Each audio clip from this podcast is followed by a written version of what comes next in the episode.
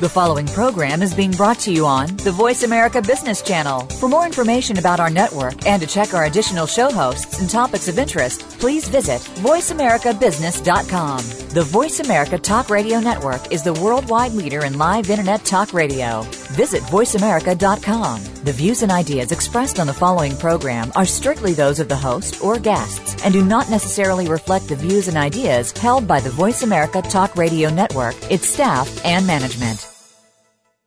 All financial advice provided on this show is for entertainment and educational purposes only. The financial ideas and strategies discussed are only provided as a starting point for a conversation about money matters. With regard to your particular investments and financial strategies, consult your financial planner, CPA, or investment professional. All your financial decisions are yours and yours alone to make and subsequently are solely your responsibility. The information that is supplied through the context of the radio program and any repurposing of its content by the host or network is a combination and collection of solid financial investment understanding, opinion, and comments. This network, show, and its host are not liable for financial strategies, outcomes that you employ in any manner that result in any kind of loss. Shares of corporate sponsors may be the subject of buy or sell recommendations in Jay Taylor's newsletter in accordance with Jay's objective opinion.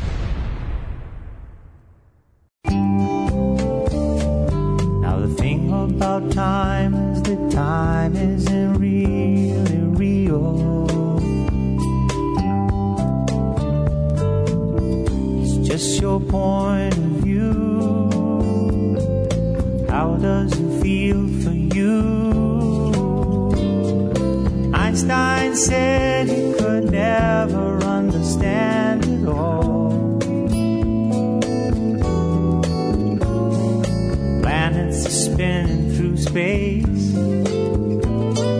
Smile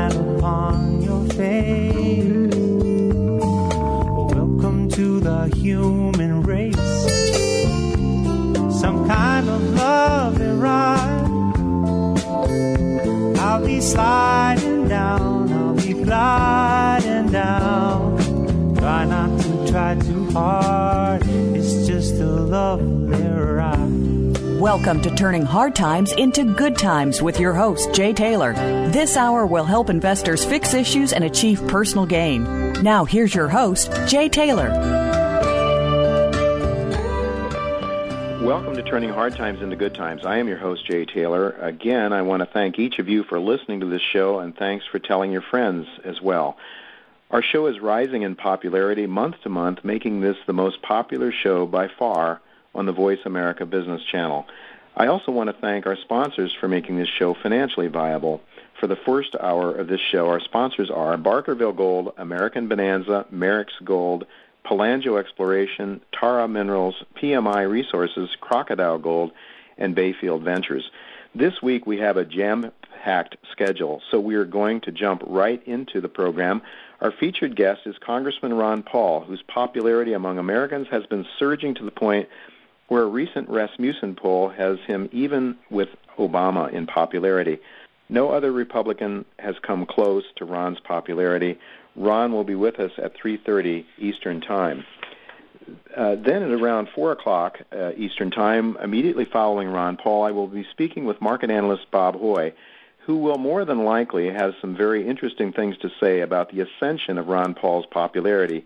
And unless Bob has changed his views dramatically from what it was just a few days ago, I expect Mr. Hoye will provide you with reasons to believe gold and gold shares have a lot, lot further to run on the upside. We have a we have two gold mining sponsors uh, on the show today. In just a minute or two, we're going to talk to Alan Carter. He's the president and CEO of Magellan Minerals. He'll explain how he is uh, setting out to uh, outline a major gold deposit in Brazil, making some great progress in that regard. Then, during the last 15 minutes of today's show, I will be talking to Andrew Smith. He's the president and CEO of Canaco Resources. He's going to tell us how he's doing the same thing with a very exciting new gold discovery in Tanzania. Today's program is so jam packed with guests that I won't have time to talk to my usual enlightening partners, Roger Wiegand and Chen Lin. I do expect they'll be back with me next week, however. So let's get right to it. Alan Carter, Ron Paul, Bob Hoye, and Andrew Smith, all coming up over the next two hours. You can't afford to miss them. I'll be right back.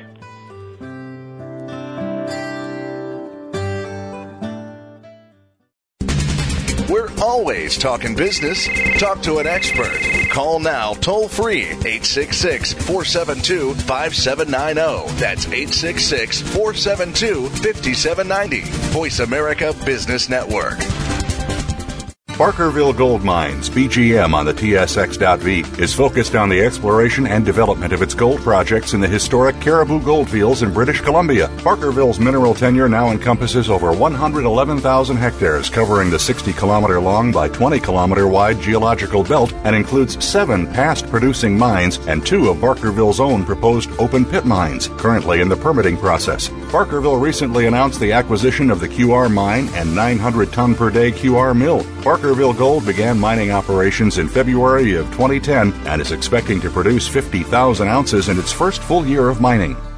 American Bonanza Gold's project, located in Arizona, is scheduled for production in 2010. American Bonanza Gold announced the positive results of its recent feasibility study at its 100% owned Copperstone Gold Mine. The mine is estimated to produce an average of 45,000 ounces of gold annually. At the current spot gold price, this will result in an IRR of 120%. Join the gold bull market. Invest in American Bonanza Gold. Visit the website at AmericanBonanza.com for more exciting information. Don't miss this great opportunity. Merrex Gold, with 800 square kilometers of contiguous permits, Merrex and exploration partner IAMGOLD have spent $11 million on the advanced stage Siribaya Gold project in Mali. Merrex's indicated gold resource is based on 4% of the mineralized Siribaya megastructure. An aggressive 20,000 meters of drilling will begin to determine the true size of the Siribaya gold deposit. For more information about Merrex Gold, visit us on the web at www.merrexgold.com. That's M E R R E X gold.com. When it comes to business, you'll find the experts here. Voice America Business Network.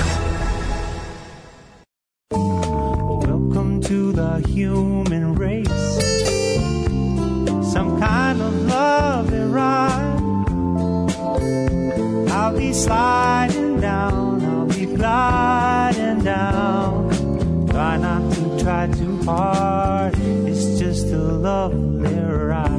You're listening to Turning Hard Times into Good Times with your host, Jay Taylor. If you have a question or comment about today's show, Jay would love to hear from you at 1 866 472 5790. That's 1 866 472 5790. You can also send an email to questionsfortaylor at gmail.com. That's questions, the number 4, Taylor at gmail.com. Sign up for Jay's newsletter, Jay Taylor's Gold, Energy, and Tech Stocks at www.miningstocks.com. Now, back to our program.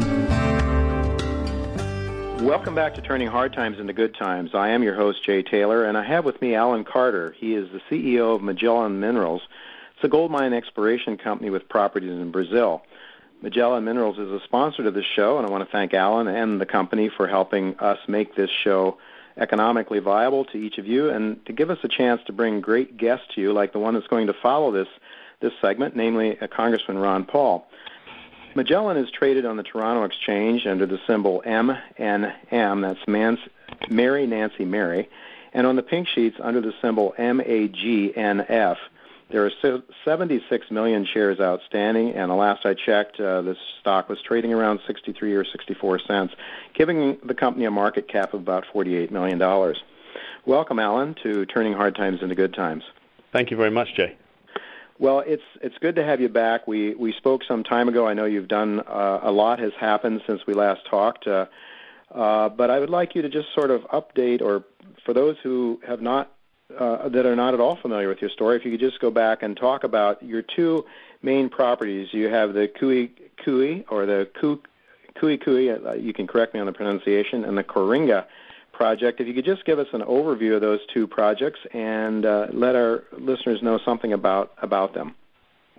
Yeah, okay, Jay. Um, Magellan is a uh, gold exploration development company. We're focused on northern Brazil in a part of Brazil called the Tapajós region. Um, the Tapajós is a um, is the site of the world's largest ever gold rush. Um, between about 1978 and 1995, there was an estimated 20 to 30 million ounces of gold here been uh, mined from the streams. And essentially, um, our objective is to find uh, there are probably multiple sources for that gold, almost certainly, and uh, and we're looking for um, we're looking for those sources.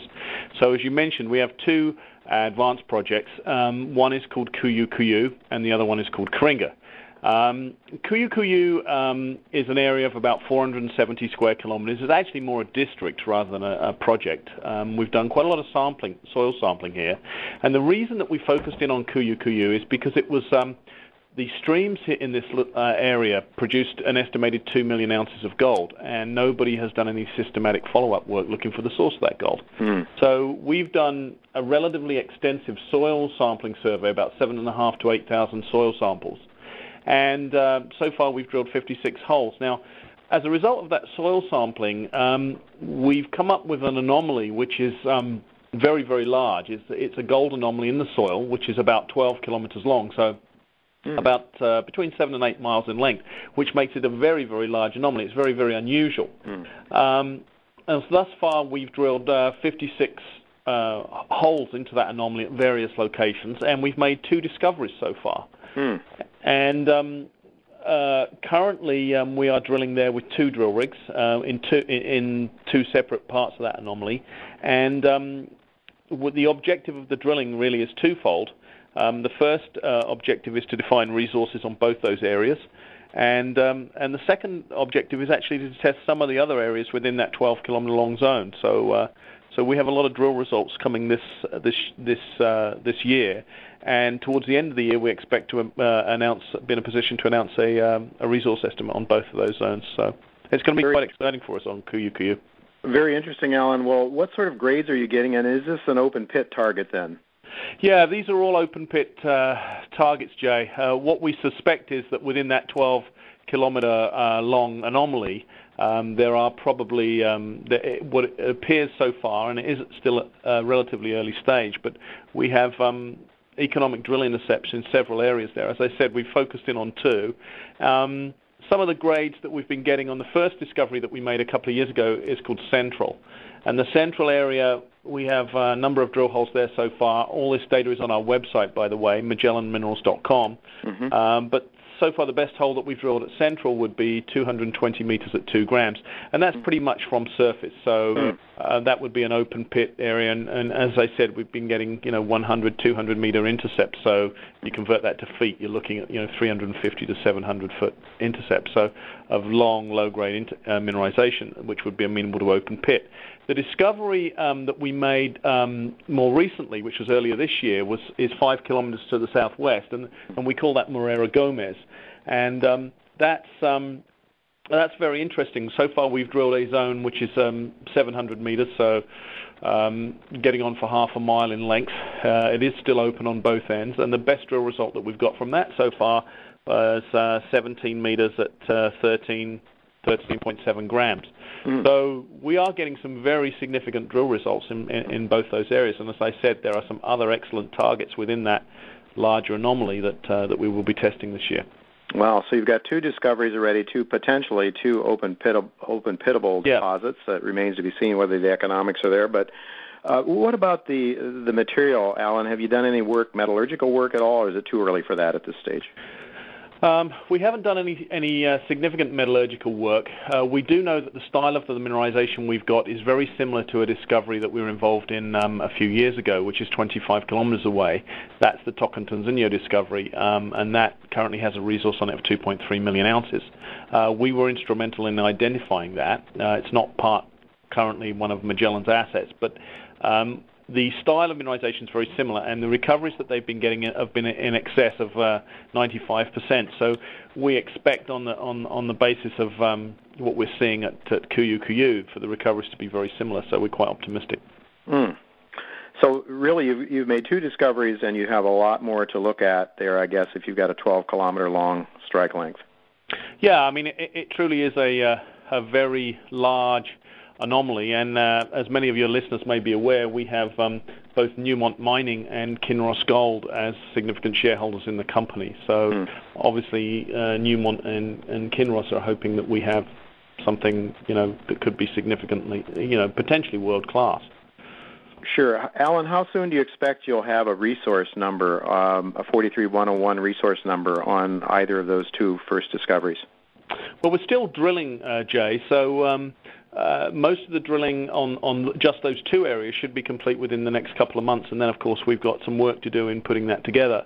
Um, we expect uh, during the fourth quarter that we should have a resource on both of those two areas, and as I said, there'll be a stream of other results coming out on other targets that we intend to test uh, on the on that particular project. Very exciting. Do the uh, do these deposits uh, are they open at depth? Or they? Yeah, they are all open at depth. The, the rocks that we're working uh, that we're dr- drilling, Jay, they're they're they're Proterozoic age. Now, what that means is they're quite old rocks. They're uh, mm. they're 1.8 billion years old. Um, mm. So deposits that are that age do frequently they, they tend to be open to significant depth, and we have no idea how, how, how deep these things go. Mm-hmm. Right now, we're focused, of course, on, on the open pit potential. So we're drilling down to you know potentially open pit depths, 250 meters. Uh, beyond okay. that, we don't have any idea, but the, the, the, currently they look like they, they're likely to be open at depth. Mm-hmm. Great. Well, I guess obviously the open pitable uh, targets are first, and then and try to figure out if there's some economics there. And it, it, there certainly does sound good. Uh, what you're telling me so far. Well, that's the the Cuiú Cuiú. What about your other project, the second project, Coringa? I think you maybe have just uh, recently released a, um, a preliminary economic study there, or do you know something already about the economics of that project? Could you just give our listeners a, an overview of that one? Yeah, sure, Jay. Um, is very different. It's a similar gold project 100 kilometers to the south. Um, what we're looking at at Coringa is a very high-grade vein system. And this was mined, um, you know, 20 to 30 years ago on a very small scale by the local miners. It's quite unusual in that normally the local miners would mine the stream type material, but in this case, this uh, vein was so high grade that um, some of the old workings on this on the structure go down 50, 60, and in, in, in one part of it 70 meters depth. And the reason that they've gone so deep and um, is is that it is it's such high grade. Mm-hmm. Um, nobody drilled the project uh, prior to uh, prior to us getting involved in it, so we were mm. the first folks to start drilling on this project. And and the drilling that we've done, and we've drilled about 85 holes so far, has confirmed that large parts of this vein system are very high grade. And uh, as you mentioned, we've just put out uh, our preliminary economic assessment um, on on the project that was done by an independent consulting group out of Denver, mm-hmm. and that confirms that the um, the project economics look quite compelling. Um, the uh, the internal rate of return for this project, assuming a $950 gold price, is uh, 34%, which gives mm. it a net present value, assuming a 5% discount rate, of about uh, $41 million. If you uh, if you push that and you assume a gold price which is closer to the current gold price of $1,200 uh, an ounce, you're looking at a uh, net present value of about $82 million. Hmm. So, um, you know, that those kind of numbers having internal rates of return up into up into the 30s is is um, compares very well with uh, similar sort of projects uh, uh, at this stage. So um, we are currently drilling here as well. Um, this project has a current resource on it of about 370,000 ounces at the two mm-hmm. gram cutoff. Uh, we expect to expand that with the current drill program. And um, the recommendation that we've received as part of this um, 43101 uh, compliant report is that we now advance straight to feasibility. So we expect to make a decision on going moving forward with the feasibility study um, this quarter, in the second any quarter sense, of 2010. Alan, any sense of what the capital cost might be there for that project? Yeah, the capex is estimated. The initial capex uh, is estimated about twenty-six million dollars, Jay. So this isn't mm-hmm this isn't a project that's going to require hundreds of millions of dollars. Right. Um, right. It has relatively low cap- capex. It is um, what we're looking at here is an underground mine. Mm-hmm. Um, so, and that would be initially it would be a 400 ton a day operation. So, relatively small operation. But as I said, the grade is very good. Yeah. Now, um, a couple of other things about this project. The main vein so far that we've mapped it for seven kilometers long, which is about uh, four and a half miles. So again, that is quite unusual to find a, a mineralized vein system hmm. extending mm. that far. The real interesting thing for us is that the um, the streams immediately to the north, or for some considerable distance, about two two and a half miles to the north of the most uh, northerly exposure of the vein system, the streams are all carrying gold. Mm. Um, so we expect to extend the, the vein system significantly to the north, and um, and we are seeing evidence of a number of parallel structures here. So wow. um, we're quite optimistic that the um, the overall strike length and the size of the mineralized system is actually going to keep growing. And so wow. far, we've only drilled it to shallow depths. I think the maximum uh, depths that we've drilled this are about 150 meters deep, which for as you know, you know, for an underground uh, yeah. type scenario, is, is pretty shallow, really. Yeah, indeed. The, you don't have that those high costs of having to go deep under the under the earth to get to the to the sweet stuff. That's really sounds good, Alan. But this leads me to a question. You uh, your background is mostly exploration.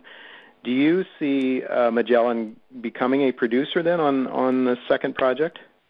Yeah, I think we do, Jay. This is um, the, the the economics for this thing are quite compelling. Um, it will, you, you know, um, it's not often that you see projects at this stage of the game, um, at the uh, scoping study stage, which, which is what we, we are at here with mm-hmm. the, the, PA, um, with these kind of uh, projected internal rates of return, um, so that uh, and the capital costs aren't. Um, mm-hmm. Aren't terribly you know, prohibitive. No, that's right. So uh, we we are likely going to advance through. And of course, we'll have to see what the feasibility study says. Sure. One, one thing that your listeners should bear in mind, and that probably many of them will be aware of, is that um, uh, the contingencies that have been included, i.e., the contingency costs. So um, um, those are the contingencies on the operating costs and the capital costs for the operation. Uh, are um, in the order of 15% on the operating costs and 20% on the capital costs.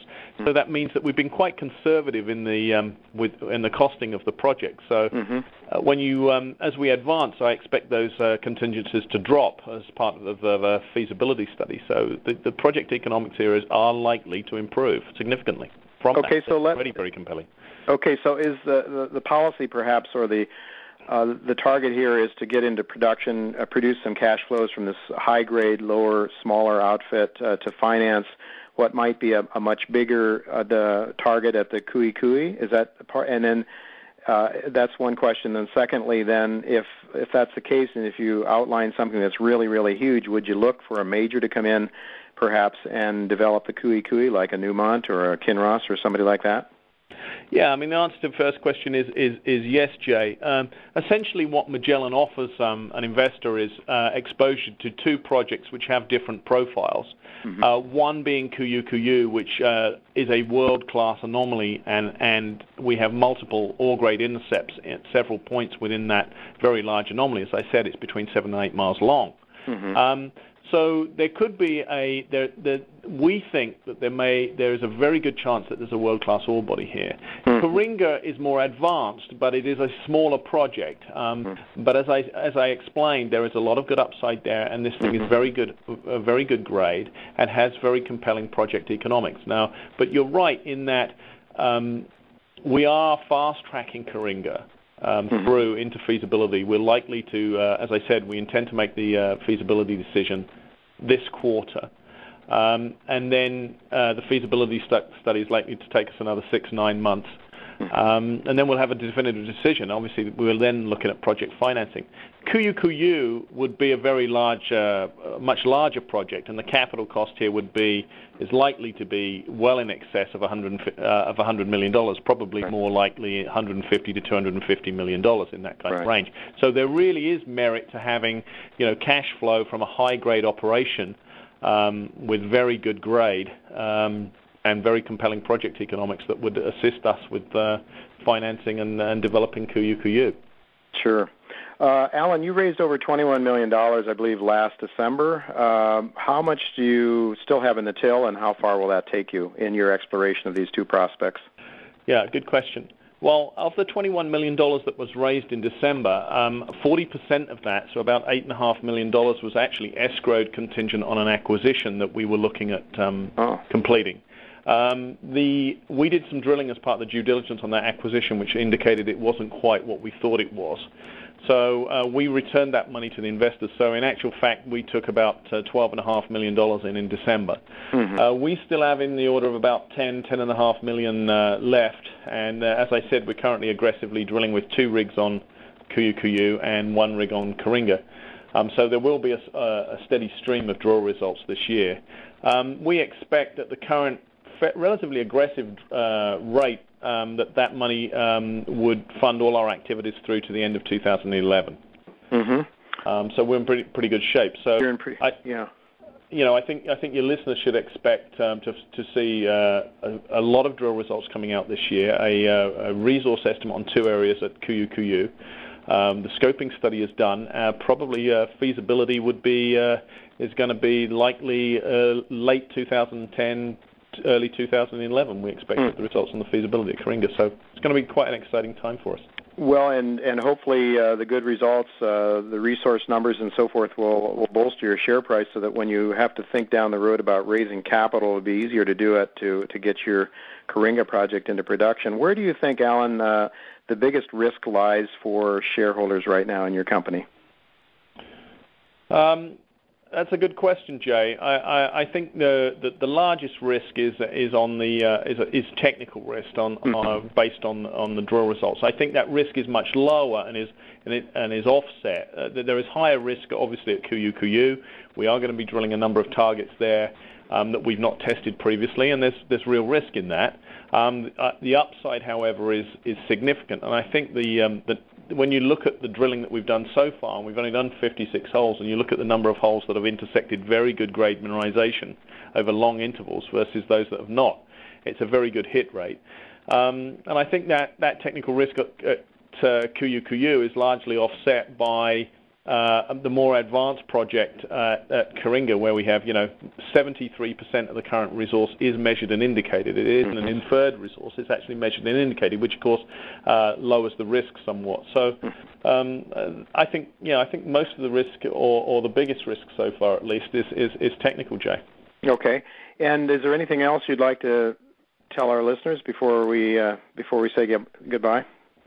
No, I, I mean, I, I, think in summary, I mean, uh, Magellan is a company um, that is uh, focused on a part of the world which really has uh, truly exceptional potential, uh, with an awful lot, as I said, up to 30 million ounces of alluvial gold. We've got two advanced projects with different profiles. One um, which is advancing rapidly towards development, and another one which is very large and has a whole series of all grade intercepts. So, you know, lots of drill results coming, and and um, I think um, the fact that Newmont and Kinross are both shareholders in the company also actually um, tells your listeners uh, that um, we have some very good uh, we have some very good support. So absolutely. I, no question about that. Uh, Alan, I want to thank you. Uh, once again, your website so people can follow your progress is it's MagellanMinerals.com. Uh, so M A G E L L A N Minerals.com. Excellent. Thank you very much, Alan. We'll look to have you back again sometime in the not too distant future. Hopefully, that's all the time we have now, folks. But don't go away because coming up next is Ron Paul, an honest politician, you bet. His stardom is on the rise, rivaling that now of President Obama. Don't go away, and I'll be right back with Ron Paul.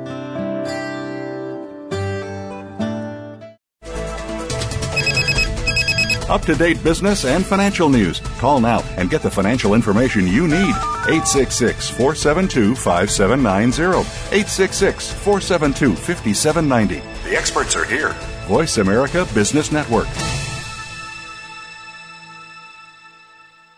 I am Jay Taylor, your host for Turning Hard Times into Good Times. Gold has risen from $250 to well over $1,200 since 2002. That has greatly improved gold mining profit margins and profits for gold investors. But mining stocks are very risky, so you do need to know which stocks have the best chance of success. I believe Magellan Minerals, traded Toronto under the symbol MNM, is one such company. That's why it is a top pick of my newsletter, Jay Taylor's Gold, Energy, and Tech Stocks. Go to MagellanMinerals.com website to learn more.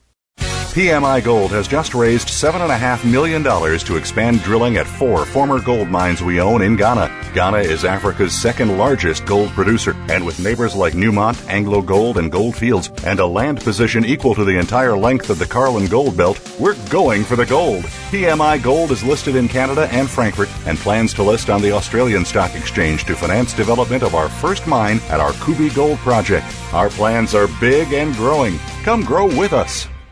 Barkerville Gold Mines, BGM on the TSX.V, is focused on the exploration and development of its gold projects in the historic Cariboo Goldfields in British Columbia. Barkerville's mineral tenure now encompasses over 111,000 hectares, covering the 60 kilometer long by 20 kilometer wide geological belt, and includes seven past producing mines and two of Barkerville's own proposed open pit mines, currently in the permitting process. Barkerville recently announced the acquisition of the QR mine and 900 ton per day QR mill. Barkerville Gold began mining operations in February of 2010 and is expecting to produce 50,000 ounces in its first full year of mining. When it comes to business, you'll find the experts here. Voice America Business Network. Welcome to the human race. Some kind of love and. I'll be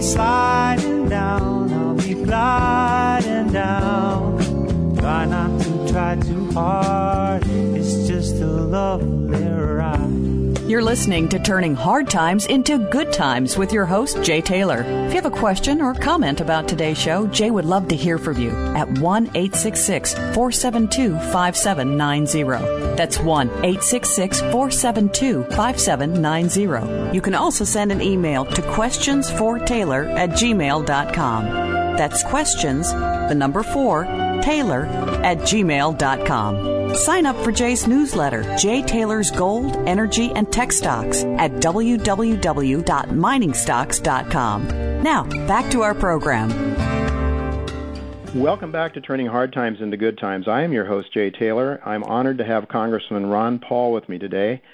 A few years ago, Dr. Paul may have needed an introduction, but now, following his candidacy for the presidency, Ron needs no introduction. He is perhaps one of the top two or three well known legislators on Capitol Hill.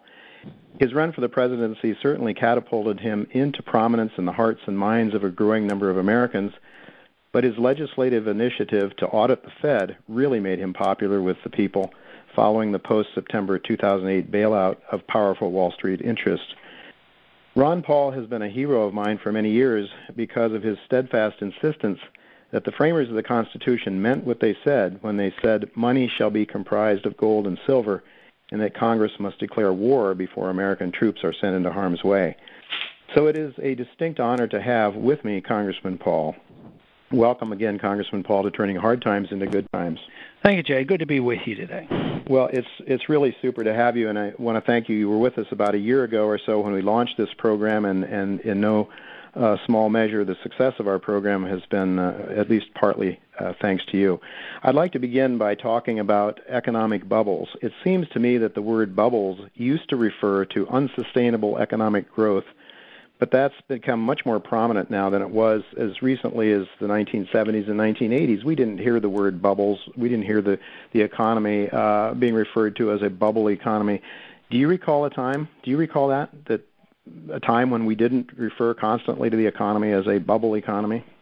No, we're certainly doing that a lot more, although bubbles have been around. And I think where the confusion comes is uh, people think that economic growth represents a bubble, and that's not necessarily so. Mm-hmm. So it's it's rather a silly type of economics that says that when you have economic growth, that the that the solution for it is to cut, you know, uh, to have slower growth, purposely raise interest rates and slow the growth. Mm. And that means that kind of a bubble uh, is, is different than just economic growth. And the, what I think of as bubbles are, is the malinvestment, the overinvestment, and too much debt into the system when the Federal Reserve artificially pumps up the money supply and gives lower than market interest rates, and then you have a bubble economy. And certainly the best example of that would be the, the housing bubble. But the bubble's been around for a long time, but uh, I'd agree they certainly have been talking about it a lot more recently because of the dramatic effect of the uh, NASDAQ bubble and the uh, housing bubble. Well, certainly when we talk bubbles, we're talking about unstable, unsustainable economic and economic environment. Is that right? So that, that you, is absolutely right. So, so your malinvestment idea, an Austrian economic idea, that when you shovel huge amounts of money into the economy, it doesn't get allocated efficiently in a very efficient manner, and we saw that certainly with the dot com bubble, the telecom bubbles, uh, then uh, more recently the housing bubble. Um, well, the thing is that these bubbles seem to be something that mainstream Wall Street is really sort of expecting to occur now. They're not even expecting them not to occur. So last week on my show, I interviewed Dick Bove, a very well-known Wall Street analyst in the financial sector, and he thought that you know he didn't see any any danger of I don't know how he would define a bubble, uh, probably not the same as you, but he doesn't see any any problem right at the moment in the U.S. economy. But he thinks it's inevitable that we're going to we're going to head into another bubble sometime in the not too distant future. Would, well, that, that's what they're hoping for. You know, yeah. I think uh, when I when I interview or quiz Bernanke, I've uh, you know more or less accused him of saying you're just waiting for another bubble. That's your whole purpose. You want to inflate. You're struggling to do this, mm-hmm. but uh, because they've been able to do this so, for so long. I mean, there've been no restraints since 1971, and they've had ups and downs and bubbles, small re- small recessions and big recessions, and now probably a depression. Mm-hmm. But their only solution is to reinflate, which means to have a new bubble. And uh, it looks like this time uh, they're having a great deal of difficulty because you know when the Nasdaq bubble collapsed, uh, it was no, it was a big event uh, and significant, but they got the housing bubble going. And right now, though, uh, I, I think there's a bubble in in the bond market. I, I think there's, you know, people still have a lot of money in the bond market, and there's a lot of confidence uh, mm-hmm. uh, in the dollar and the bonds. But that, to me, is way out of proportion to uh, what what it should be because. Uh, who who would who would uh, you know judge that a ten year bond is uh, somebody would buy that to save money for ten years? If you were saving money for your kids for school, nobody would. Nobody would be buying a bond, so that's all artificial. So that has to be a bubble. But but the bubbles will eventually end. Fiat money doesn't last, and and then there'll be uh, a, a need for and a, and a requirement that we have a new monetary system. You'd have to think buying a 10 year bond would be one of the stupidest things you could do right now because uh, even if you take the government's inflation numbers, uh, you're getting negative returns, are you not? Right, and what kind of interest rates are you getting? Zero, then you lose the purchasing power. I mean, uh, even in this uh, uh, flux of, I mean, the dollar is not appreciating in value. I mean, if you, I think I saw a figure just recently where prices of food and from March of last year to March of this year went up 18 percent. So uh, prices, there's still some price pressure there. So putting your money away, and if you didn't have any taxes or any interest or anything, uh, if you put it in a shoebox, you know, every, most everybody knows that in 10 years uh, they're not going to have the same purchasing power. Well, you and I would believe that if if we attached the dollar to to an asset like gold or silver, that we wouldn't have these kinds of problems. The the framers of our Constitution were rather clear that money was to be comprised of gold and silver. Why has the use of paper money created out of thin air not been deemed unconstitutional many decades ago when Roosevelt took us off the gold standard? Can't our judges read? Really not, and uh, if if they do read, they read more into the Constitution than they want. But this has been even before Roosevelt. This occurred under Lincoln, you know, for the Civil War period uh, they went off the gold standard and uh, they reneged on gold contracts. And but the the courts have almost always ruled in favor of central banking and government's abuse of monetary policy uh, rather than um, the, ruling in favor of the Constitution and the people and the value of the money. So um, this uh, this has been notorious, and uh, I think I think it's the pressure on them to defend the state. But by the time people get to the top level in the executive branch, congressional branch, or judicial branch, they all believe in big government, and they don't know how to pay for it other than by printing money, and therefore they have to maintain uh, maintain that system at the uh, expense of the people. Mm-hmm. So they're they're voting their own vested interest. They want to be returned to Congress. Is that is that the? Yeah, they. Uh, you know, up until now, that was you know an automatic. You vote. Uh, you vote your uh, district, you get money into your district, you get rewarded, and you get returned. But now, with the anger and resentment of the Tea Party people, they're saying enough is enough. We don't believe you anymore. It's not sustainable. So uh, those kind of promises don't work because uh, we've seen such, uh, you know, a disruption in the marketplace. So people have lost confidence in government, and in many ways that's very healthy because there's no reason for us to place confidence in in government uh, pro- providing for us forever. There's no way that these entitlements can be fulfilled. So, uh, the, but the people are catching on. Uh, well, I think the people understand that governments don't create wealth. People create wealth. Freedom free enterprise, hard work, uh, labor, uh, intelligence, uh, incentives for people to do that create uh, create wealth. And certainly, our founders understood that um, uh, that we needed to have a sound monetary base. Uh, and they understood that we would that our economy would suffer if that wasn't the case. They also understood that our freedoms would be destroyed. Uh, but not only our founders understood that, none other than Alan Greenspan, the chairman of the Federal Reserve, clearly understood that fiat money would result in the loss of our economic freedom. We know that from an exchange that you had with the former chairman after a House banking meeting sometime back in 2001. As I recall, Greenspan told you uh, in 2001 that he still believed what he wrote in a 1966 article called um, uh, titled "Golden Economic Freedom." Essentially, he admitted that without a gold standard, there is no way for individuals to retain ownership of their private property and to retain their economic freedom. Course, Greenspan then went uh, went out and engaged in what I think you and I would both agree was one of the most uh, egregious and destructive acts against average American people in modern history when he pumped huge amounts of money into the economy, creating not one bubble but the two that we just spoke about. Now, Dick Bove, who I interviewed last week, I think hit the nail on the head when he told me that targeting Goldman Sachs, as the president seems to be doing now, and, and many in Washington, uh, that that's really misplaced. Uh, the real culprit, and I was pleasantly surprised to hear Dick say this, the real culprit, according to him, even this mainstream analyst, Dick Bove, was that it was the excessive amount of money that was created by during the Greenspan Fed and, and subsequent to him as well. Do you feel that the anger against Goldman Sachs is misplaced? partially and because i want all the you know m- most of the direction be at uh, at the federal reserve because they create the credit but the reason i say partly is the fed exists to have take care of their friends, the big banks and companies like Goldman Sachs. Mm-hmm. So, um, for some reason, I think that uh, uh, a lot of this attack on Goldman Sachs won't amount to much. I still mm-hmm. think they are a favorite of the administration and the favorite of of the central bank, and they'll be taken care of. But I I think politically speaking, they had to do something because there's been enough written and understood you know about uh, how how Goldman Sachs had benefit and has escaped it.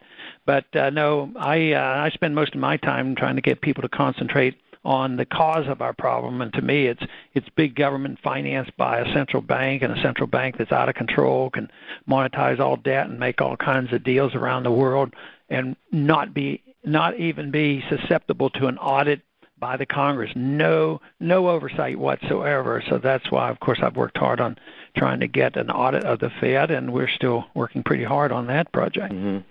Well, speaking of that project, uh, there was a vote on the floor. Where, where did that bill go? And did you end up supporting it? It was a bill that you introduced, I believe. And did you end up supporting it, or was it watered down to such an effect? On, on auditing the Fed? Yes.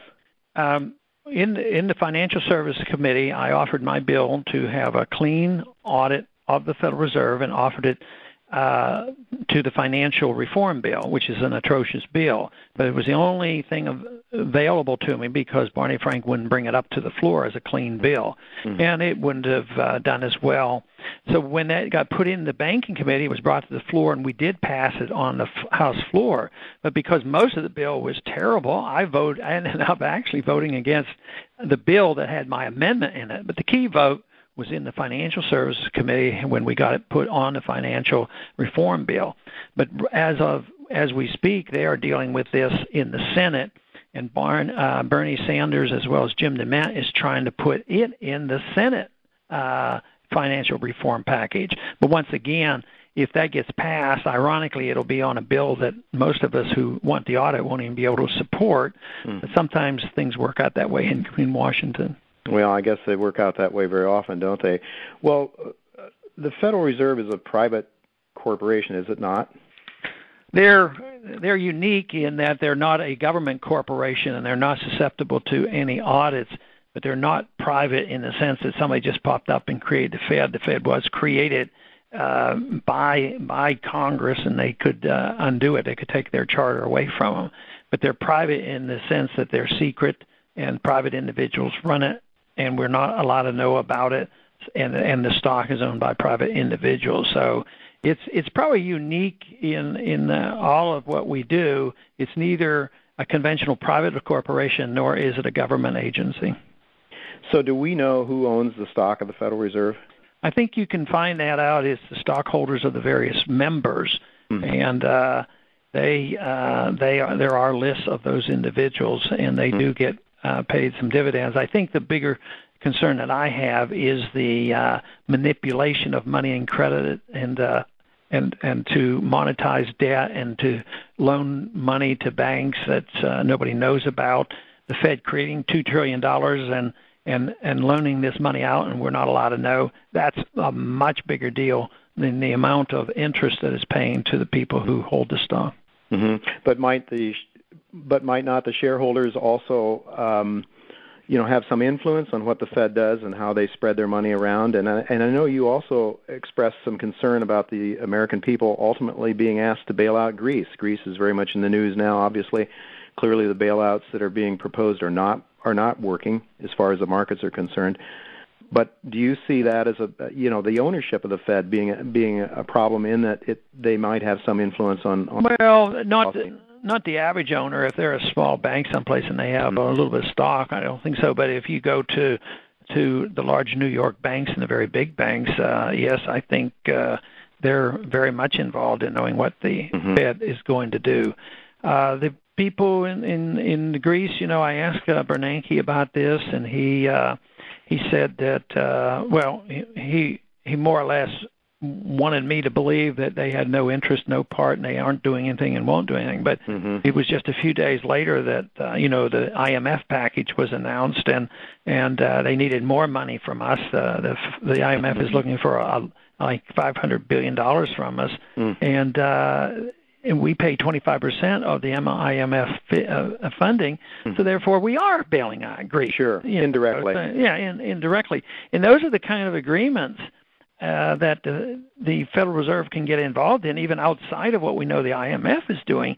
Outside of that, the uh, the Fed can have secret agreements with central banks and other foreign governments. They are they are under the law permitted to do this, and the law prohibits an audit of the Fed. Uh, that is the reason that mm-hmm. we need to rein them in. Mm-hmm. Absolutely. Well, you have advocated eliminating the Federal Reserve as well in the past and returning, I guess you would like to return to a gold standard, silver standard, some sort of commodity backed monetary system. But you yourself have acknowledged that we could not immediately eliminate uh, this sort of monetary system that we have. I know you have given considerable thought to this question, so can you tell our listeners how you think we could go about uh, returning to a sound monetary system? Well, the first thing is is we need to know more about it, and that's why I started with audit and the Fed to find out exactly what what they're doing, so that the mm-hmm. people can be behind uh, the reform. Um, but you could have legislation that would limit the amount of uh, of debt they could monetize and restrict them. But my my uh, real transition uh, is by is done by legalizing competition with the Fed, mm-hmm. and that that is allow people to use uh, American legal tender, silver mm-hmm. and gold coins, mm-hmm. you know, at face value, and let people get into contracts. Uh, today, if you do that, uh, you could actually uh, get into big trouble with the IRS if you started using anything other than Federal Reserve notes uh, uh, you know, for money. So you and I have a bill in it's a competing currency bill where we repeal the legal tender laws and make gold and silver uh, uh, permissible to be used and take off taxes, no sales taxes or capital gains taxes on gold coins. Otherwise, it wouldn't be money. I mean, they don't mm-hmm. tax Federal Reserve notes, so I don't want right. And so then it could compete. And people who aren't too worried, they can keep using Federal Reserve notes. But if you and I wanted to have an agreement uh, mm-hmm. and, and and and deal in in gold money, uh, we could do that. And uh, uh, that to me would uh, be an easier way than if you just turned the keys and locked the doors and said the Fed is closed. That would be rather chaotic right now. Mm-hmm. But if we don't do anything, it's going to be very chaotic if you have a currency crisis, which is what I anticipate. Sure. Do you think the taxes then are kept in place in part to keep this competition from occurring? Yeah, probably. I mean, certainly the way the laws are written, the laws are mm-hmm. very, very strong. The laws prohibit the use of uh, of legal tender. And that's the strongest because uh, one group a couple of years ago that used silver coins and encouraged people to use it, and they actually called these silver coins dollars, and that's when you know they were raided and they millions of dollars of coin gold and silver coins were taken by the Federal Reserve uh, because they were trying to compete with the Fed. It seems like a most basic human right to be able to one person to another exchange goods and services, but in fact that's what they're prohibiting. You have also been an advocate of repealing the income tax, and when I mention that to my friends, they always ask, "But what would replace it?" So I ask you, what would replace it? Well, I was asked that in a national debate one time, and I said nothing. and I always like to get I get a pretty good response at uh, at at our rallies that uh, I want to respond it with you know replace it with nothing. No, what I want to do though is reduce the size and scope of government. Uh, if we got rid of the income tax today, there'd be and and didn't cut any spending, the deficit would go up. Uh, but I want to cut cut spending and get the government back to the size that it was prior to 1913. I mean, we we existed for hundred and some years without an income tax. Uh, what what makes it uh, mandatory that we continue to do that, other than the spending? But that that gets you to the the real problem, and that is uh, what should the role of government be? Mm-hmm. And the people, the majority of the American people, obviously still believe that the role of our government is to police the world and take care of us in a welfare manner from cradle to grave. And if mm-hmm. if if the people maintain that we should be doing that, you're going to have all kinds of taxes. They're talking about a, a sales tax in addition, you know, mm-hmm. to to the income tax. Mm-hmm. But um, you know, we're in a period of time where there's a bit of rebellion going on because the people who have to pay are sick and tired of it, and the government isn't very good in fulfilling their promises. So. Uh, uh, I think we live in very, very interesting times where status quo is being challenged. Well, I think that's indeed true. We uh, we see the Tea Party movement, which which you referred to. I would also like to ask you about a Rasmussen poll that recently came out that I think also suggests that um, that people are starting to get fed up with what's going on. This Rasmussen poll, I think, had I think the question was who would you who would you like to see as the next president of the United States? Um, and I think it was something like 43% said Obama and 42% said Ron Paul no other Republican was in double figures, and that that to me was sort of shocking. What do you make of that? It was sort of shocking to me too. it was a surprise, and and I guess it will have to be duplicated before anybody really gets too excited about something like that. Yeah. I think it's uh, I think it's interesting, and but I also think that uh, see they were comparing other Republicans with Obama. Mm-hmm. If they compare me with other Republicans, I don't do quite so well. I that see. poll showed that I was not doing as well with Republicans as some others were doing, but I was doing much better than the rest of the Republicans and the, and Obama with the independents. And even uh, with Democrats, I was able to uh, whittle away at the Democrat vote better than any other Republican, which is shouldn't surprise us because you know the concept of liberty has an appeal across the board mm-hmm. uh, because liberals tend to have a, a less aggressive foreign policy and a little more protection of civil liberties, and conservatives are a bit better on protecting the free market and, and the low property right position. So mm-hmm. uh, it would be natural for you to say, well, yeah, and that's to me what's so exciting about the freedom philosophy. It really does bring people together, and it and it appeals to everybody across the board.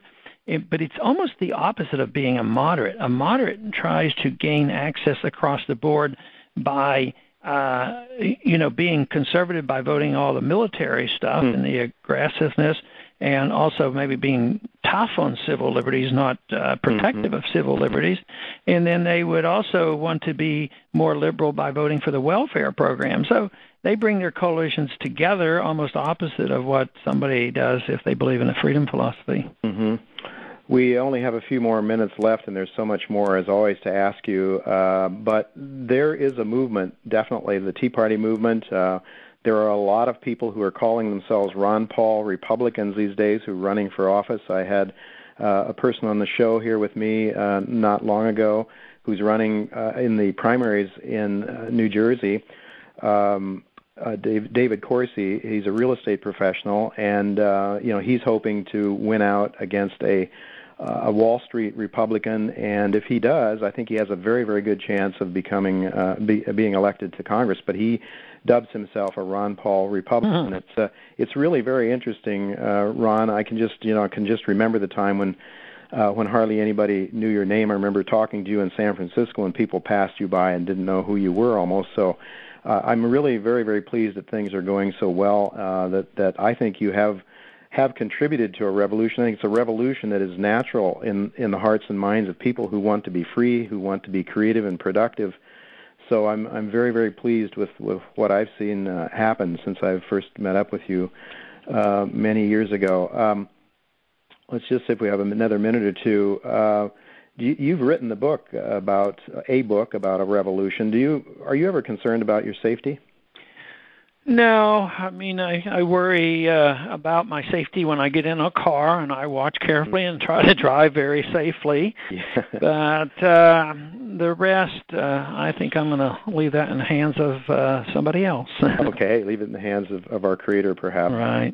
Um well I appreciate that very much. Uh Ron, before we leave, can you tell people how they can follow you? Uh I think it's housegov forward slash Paul. Is that the yeah, that's that's one. But the easiest way to remember to get hold of me is go to ronpaul.org because mm-hmm. that will list six web pages I have: mm-hmm. congressional web page, educational free foundation, the campaign, and the campaign for liberty, which is mm-hmm. the organization which is an outgrowth of the presidential campaign. But ronpaul.org could get you just about anything you need.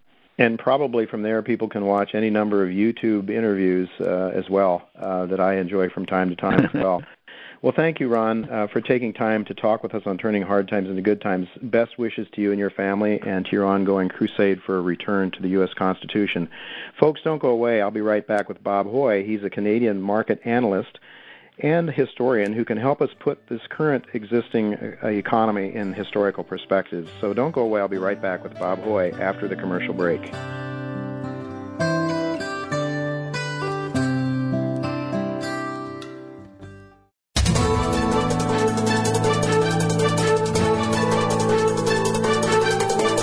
The market's up or down, or if you're looking to improve your portfolio, our experts are ready to talk to you. Call now, toll free, 866 472 5790. That's 866 472 5790. Voice America Business Network.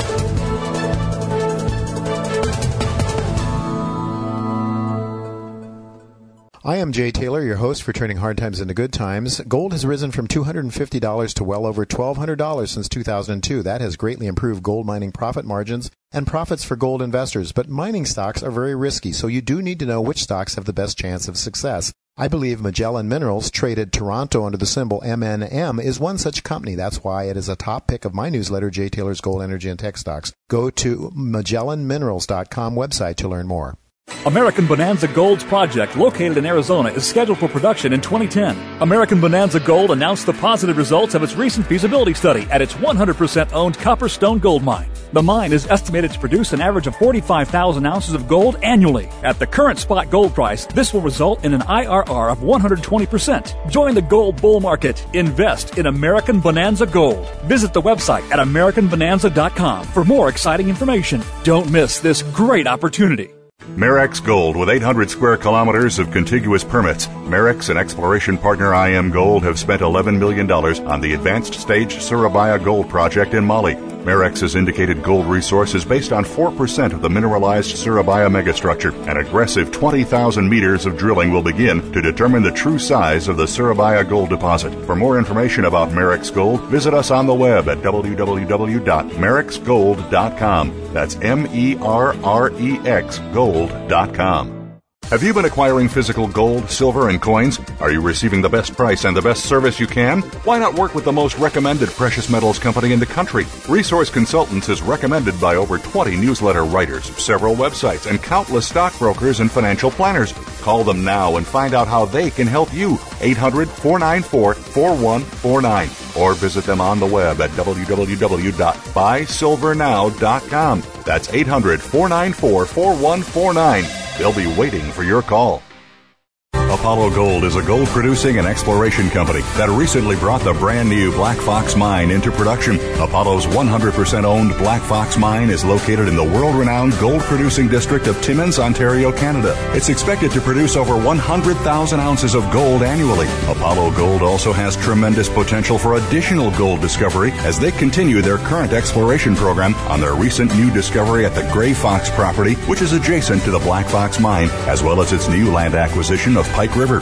With gold prices near an all time high, investors should consider Apollo Gold as an outstanding opportunity to invest in an undervalued junior gold mining company, well positioned to take advantage of a bull gold market. Apollo Gold trades on the New York Stock Exchange under the ticker symbol AGT and on the Toronto Stock Exchange under the ticker symbol APG. Visit Apollo's website at www.apollogold.com. Apollo Gold, a golden opportunity for investment. The boardroom to you, Voice America Business Network.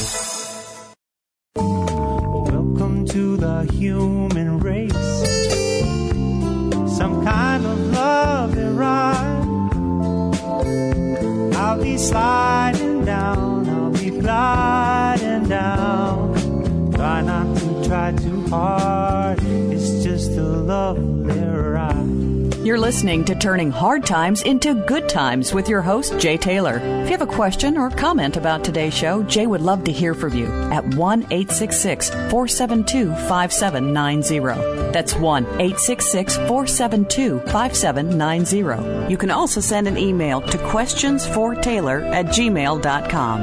That's questions, the number 4, Taylor at gmail.com. Sign up for Jay's newsletter, Jay Taylor's Gold, Energy, and Tech Stocks at www.miningstocks.com. Now, back to our program.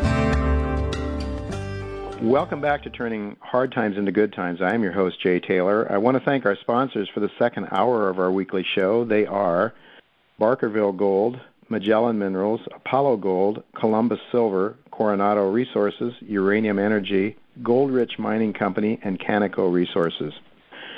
Well, we just heard from Ron Paul. His message is the same as it's been over the years. We can't go on living beyond our means forever. We have to return to a sound monetary system if we want to have lasting prosperity. Ron Paul has been rising in popularity along with the rising gold price. So the question in my mind is is Ron Paul's rising popularity a as a person who favors honest money a reaction to market forces or is Ron leading the way to help educate people about the follies of fiat money? For a perspective on that question, I want to turn now to the always exceptional Bob Hoye for his very unique but equally accurate understanding of history and the application of history to the future. For those of you who are not familiar with Bob, who's been on our show a number of times, he is Chief Investment Strategist with Institutional Advisors in Vancouver. He writes the weekly overview pivotal events. His articles have been published in Barron's, the Financial Post, Financial Times, and National Post. He often is interviewed on radio and television, and as I say, we've had him on a couple of times here before. Welcome again, Bob, to Turning Hard Times into Good Times. Jay, good to be with you. So good to have you again. Always, always fascinating to uh, hear your views. Uh, I don't know of anyone who can take history and uh, and interpret it and, and apply it to the present uh, any better than you do. So it's always a pleasure to have you. Ron Paul's popularity has been on the rise beyond belief. Based on his remarks to me a few minutes ago, I'm not so sure he even believes the Rasmussen poll that has him in a virtual dead heat with President Obama. he said he thinks yeah, people will people will want to see that duplicated a few times before he personally takes it seriously. But I think there is plenty of anecdotal evidence that something big is taking place politically among the populace, average American people, uh, who want to work hard, play by the rules, save their money, and build a better future for their children, are getting very, very angry about a rising fascism, socialism, call it what you will, statism of one form or another that is being forced upon them. Applying his understanding of Austrian economics, Ron Paul has predicted decades ago the kind of things that are happening now. He understood, as do all followers of Austrian economic theory, that irresponsible money and credit will lead to tears. So, Bob, let me ask you do you think uh, there is a natural correlation between Ron Paul's rising popularity and the gold price? Yeah, and it's a couple of steps to get there. In the past, you have uh, a boom, it's not just the industry, commerce, and the financial markets that get busy. Also, the left on the political system gets busy as well and make tremendous inroads. And then you get a recession, and then those who have pay for the ambitions of the left have to tighten their belt. They take a look at their city uh, government. They take a look at their state or provincial government, and look at the federal government and say, look, it, I'm tightening my belt, and you're going to tighten yours. Now this can take a few years, but the, it all hinges on commodity prices. For example, huge commodity boom to 1920, and you then within this had the start of the great experiment in communism, uh, focused in Eastern Europe, particularly uh, Moscow, and they were trying full hands on communism, and the market broke very hard. Uh, prices crashed 1920, 21, and with that, the experiment then in socialism in the United States came to an end. Railroads that had been nationalized were privatized, that sort of thing. And in uh, communist Russia, the Soviets turned from straight communism to sort of a BS socialism. So, mm. and this can be uh, demonstrated at previous big commodity highs in the past, where you can have everything going towards collectivism with the boom and then you have the juddering halt to that, and then eventually the public enforces its view and starts to bring down the size of government. So, yes, and then also part of this experiment in big government has also been the experiment in currency depreciation. So it's uh, yeah, it fits uh, that uh, Ron Paul is increasingly being seen as a politician of integrity. I know those two words don't often go together, mm-hmm. and that you're they're also seeing that state-run, state-nationalized money is pretty hopeless too. So you have now the uh, fascinating condition whereby uh, gold is going up in U.S. dollar terms as the U.S. dollar is firming relative to most other currencies, with the exception of the odd day when you will have a maybe a one and a half or two percent jump in the U.S. dollar, in which case gold is going to get set back. But as we've seen this week, it didn't happen for too long. So this, yes, it does go together if you go on a roundabout way about it. Mm-hmm. And let's take this a little further, Jay, because mm-hmm. the typical price of gold, and let's face it, uh, we should look at the real price. So, uh, because there was in history, like you know, 1800s, the England was then the senior economy and the senior currency, and it was uh, convertible into a fixed amount of gold, so on a gold standard. But the interesting thing is that you still can take a consumer price index and deflate the price, and it tells us a, a fascinating story that in a wild financial mania, the price of all other items are going up relative to gold, so the real price of gold comes down, which it did in our boom into 2007. Mm-hmm. And then one would expect the price of gold to, in real terms, to head up which it has been doing. And the big move was with the crash that ended in uh, in early March a year ago. The real price of gold, as we calculated it relative to commodities, got down to 143 in May of 2007. Then it turned up as the credit markets turned down, and then it reached a little over 500 in uh, I think it was February 25th uh, last year, mm-hmm. and then as it started to turn up, it then signaled the uh, start of the rebound in all the financial markets that began about May, March the 9th. So then more recently here, the real price of gold came down until a couple of weeks ago. 313 was the low, and then as it started up, and as we've been writing it, it was signaling the end of this uh, rebound in the financial markets. So there's a lot to be learned from studying uh, financial history, which would include the history of stocks, commodities, and interest rates. And there's very little to be learned by reading the the history of economic theories because mm. they're pretty they're not based on empirical. So I hope to answer the question. I think the the interest in integrity in politicians is coming back in. Uh, Ron Paul is at the forefront of this, and the interest in integrity in money is coming back in. So I think the two are together. Right. So would you say then that as a, a system, you have a system-wide insolvency that occurs as a result of the boom or as a result of uh, socialist socialism uh, and living yeah. beyond your means? And then people start of out of necessity are forced to start to look at things more realistically and more honestly, and and hence you have a return back to honest money? Oh yeah, it'll happen. It won't happen through an intellectual revolution at the top. Mm-hmm. Uh, in our establishment, you've had uh, interventionist economics has prevailed. It has uh, originally came out of academic world, mm-hmm. then into uh, public policy world, and then eventually into Wall Street, where you then had the so-called New York market, the bastion of capitalism, reliant every week and and every month upon what the utterances would be from uh, a number of economists at the Federal Reserve. I mean, yeah. th- these guys are central planners, and you've got the bastion of, of capitalism relying on a bunch of central planners and what they think the interest rates are going to go and this sort of stuff. Yeah. So, yeah. I would say, sorry, Jane, I would no. say that the the concept of interventionist economics is not uh, new. It's been around, uh, well, one can say it since Roman times, but definitely since the 1600s when the central bank uh, was formed in England.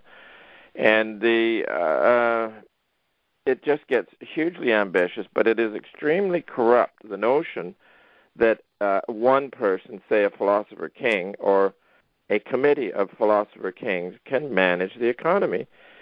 So this is where this recent decline in the stock markets is a very significant one because I mean just 2 weeks ago they were talking about Goldilocks again. Mm-hmm. But this this particular rebound in the stock markets for the last year has been tied with the ambition of the state to get the stimulus in and make all this work. So this is really important as the uh, the stock market rolls over.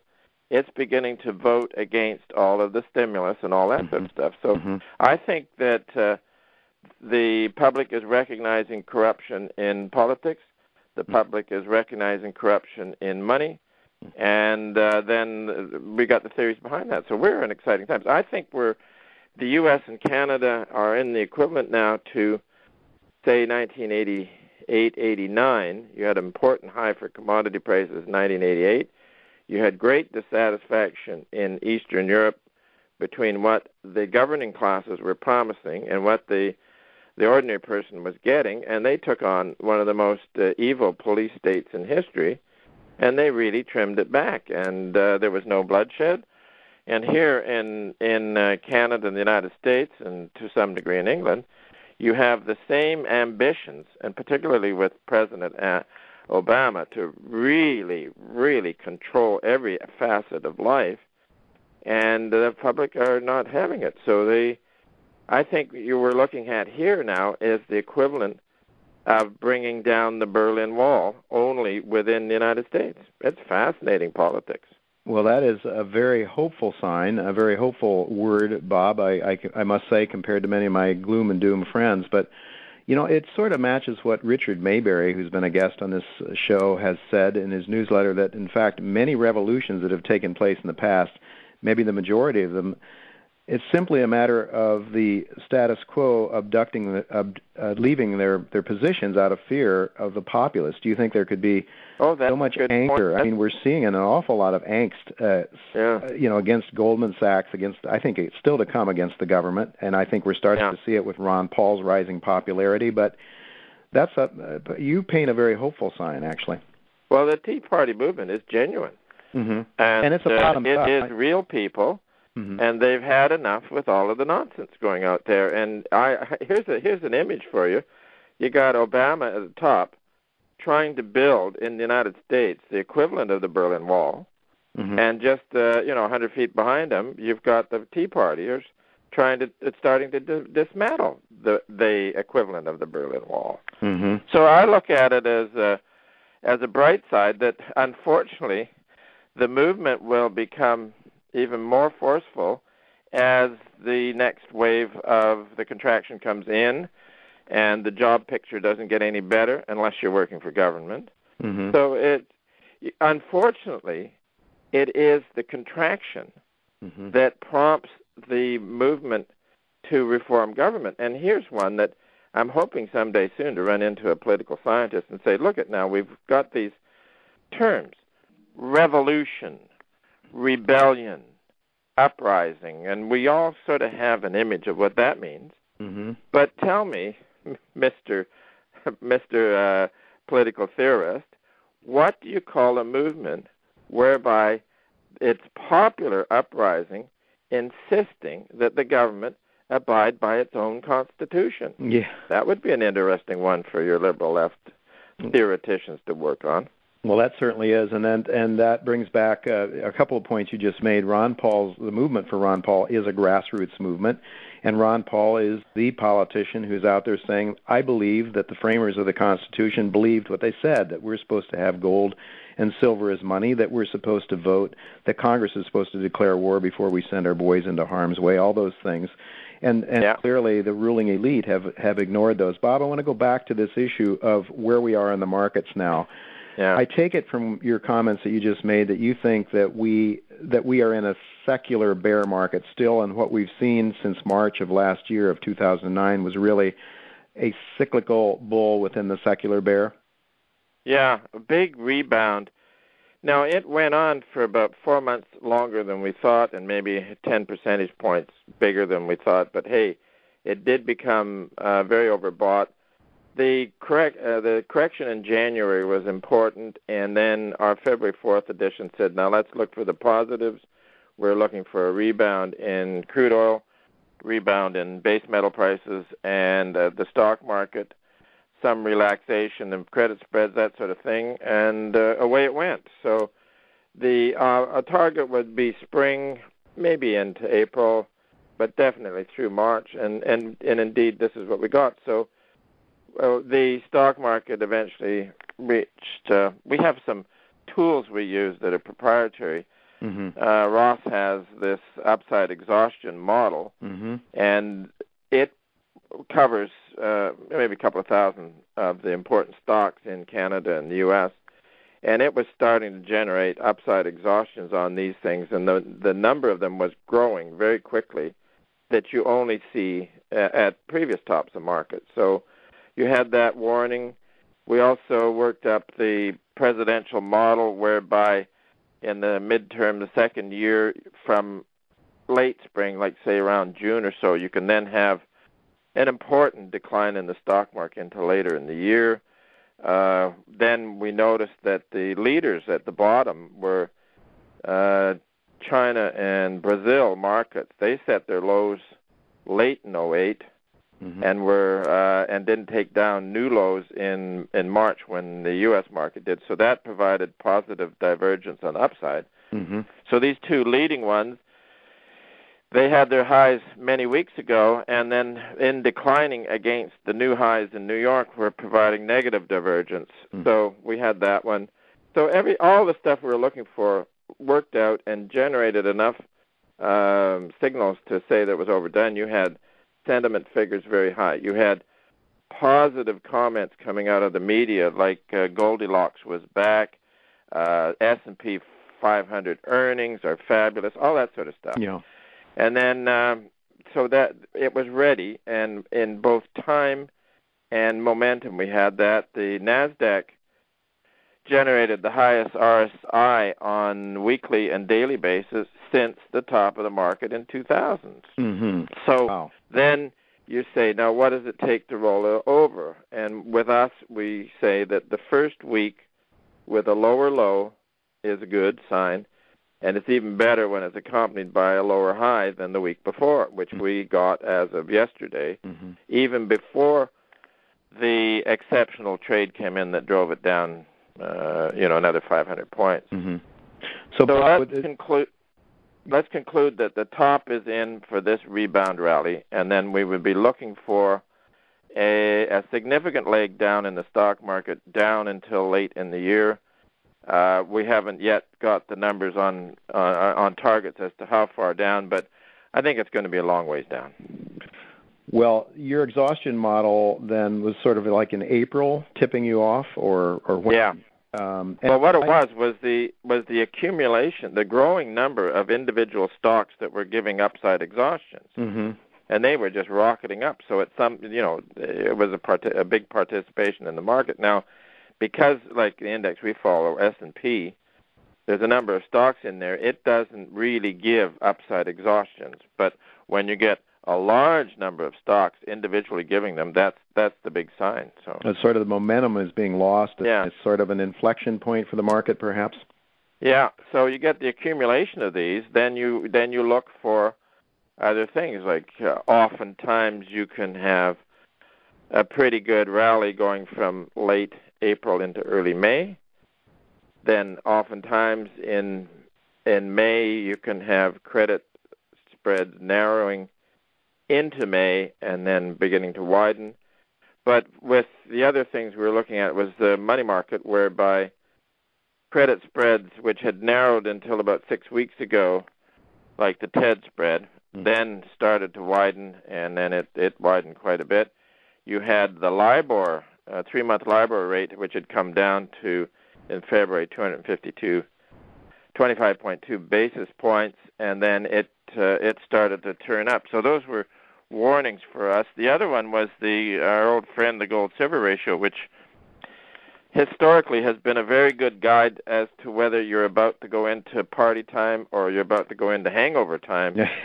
and uh, and the the gold silver ratio goes down in the party time, and then when it turns up, so it had come down to 62 recently. It gave an RSI that said that's about as low as it was going to go. Then it spent a week chugging around, and for us, going through 65 would signal that the bad times were about to return, and it was it was at 65 on Tuesday. So okay. Then Tuesday. also our real price uh, gold price, it had its low a couple of weeks ago, and uh, as it turns up, it then signals the uh, the fact that the party is about to become over. So we had a number of indicators that have been reliable under circum- similar circumstances in the past, and then opposite. These things go the other way. You know, um, as I said back in February, a year ago, the the gold our uh, gold divided by commodity index when it started down, it gave the lead on the stock market rebound by two weeks. So Okay, well, I don't care which way it goes, as long as it goes when it when it wants to. So.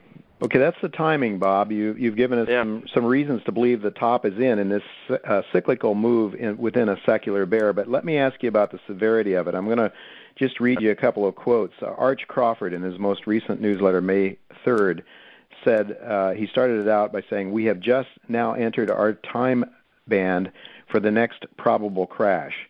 And then, of yeah. course, on May 6th, we saw the, the huge decline of nearly a thousand points in a matter of minutes. At the same time, the political and financial situation in Greece, of course, is deteriorating at an accelerating pace, causing markets to realize that the situation just cannot, most likely, cannot be fixed, quote unquote. Jesbert Groenewegen, he's been on this show a few times. Um, uh, he, he's he's uh, talking about Greece. He just wrote a, a piece on his uh, blog, "Greece at the Birth uh, at the birth of Western civilization is now the beginning of the end. End of quote. Dr. Robert McHugh, who's been on this show, he's a technical analyst. Uh, he says uh, a, a cataclysmic nation changing event he's looking for is the possibility of a decline. The next C wave down, as an Elliott wave practitioner, he believes that we're in for a major decline, as does Bob Prechter, who's talking about some severe numbers, you know, like sub 1,000 on the Dow. So the question as a keen observer of history uh, and its parallels to the present, what is your perspective of the current situation? Do you do you see the oh, yeah, this, of the end of Western in, civilization? We are in the post-bubble contraction. The feature of the big long boom, almost hundred years of it now, has been increasing authoritarian government and increase uh, and fiddling with the market so that you had chronic currency depreciation. Now, we don't see the end of civilization, perhaps the, the begin to return to it, because this intervention has been corrupt and uncivil. Mm-hmm. And in the past, you've only had two earlier examples where in the third century Rome was corrupted into a police state, and after a hundred years of inflation and authoritarianism, the folks said, enough, we're out of here, and took to various ways of dismantling or avoiding a rapacious government. So then the next one was in the 1500s, and it ran for 100 years. Rampant chronic price inflation, def, yeah, price inflation, currency depreciation, and uh, an ongoing experiment in authoritarian governments. And then, at about 100 years, the folks looked around and said there's sort of a a memory built within society where they then look at their political masters and say enough mm-hmm. and this is where we are now so we've had a let's let's be bolder and call it we've had a hundred years of hyperinflation in the senior currency mm-hmm. and the senior economy mm-hmm. and it's coming to an end so uh it this end it won't be the destruction of civilization it'll be the restoration of democratic civilization and a huge reduction in the apparatus of the state, which has been uh, a predator upon the economy. So, but unfortunately, it takes a severe contraction to shake the system whereby you get a political movement that, as I say, the irony is incredible, a political movement demanding that the government abide by the Constitution. And also part of that demand will be that the U- U.S. abide by the constitutional definition of money, which goes back to silver. Hmm.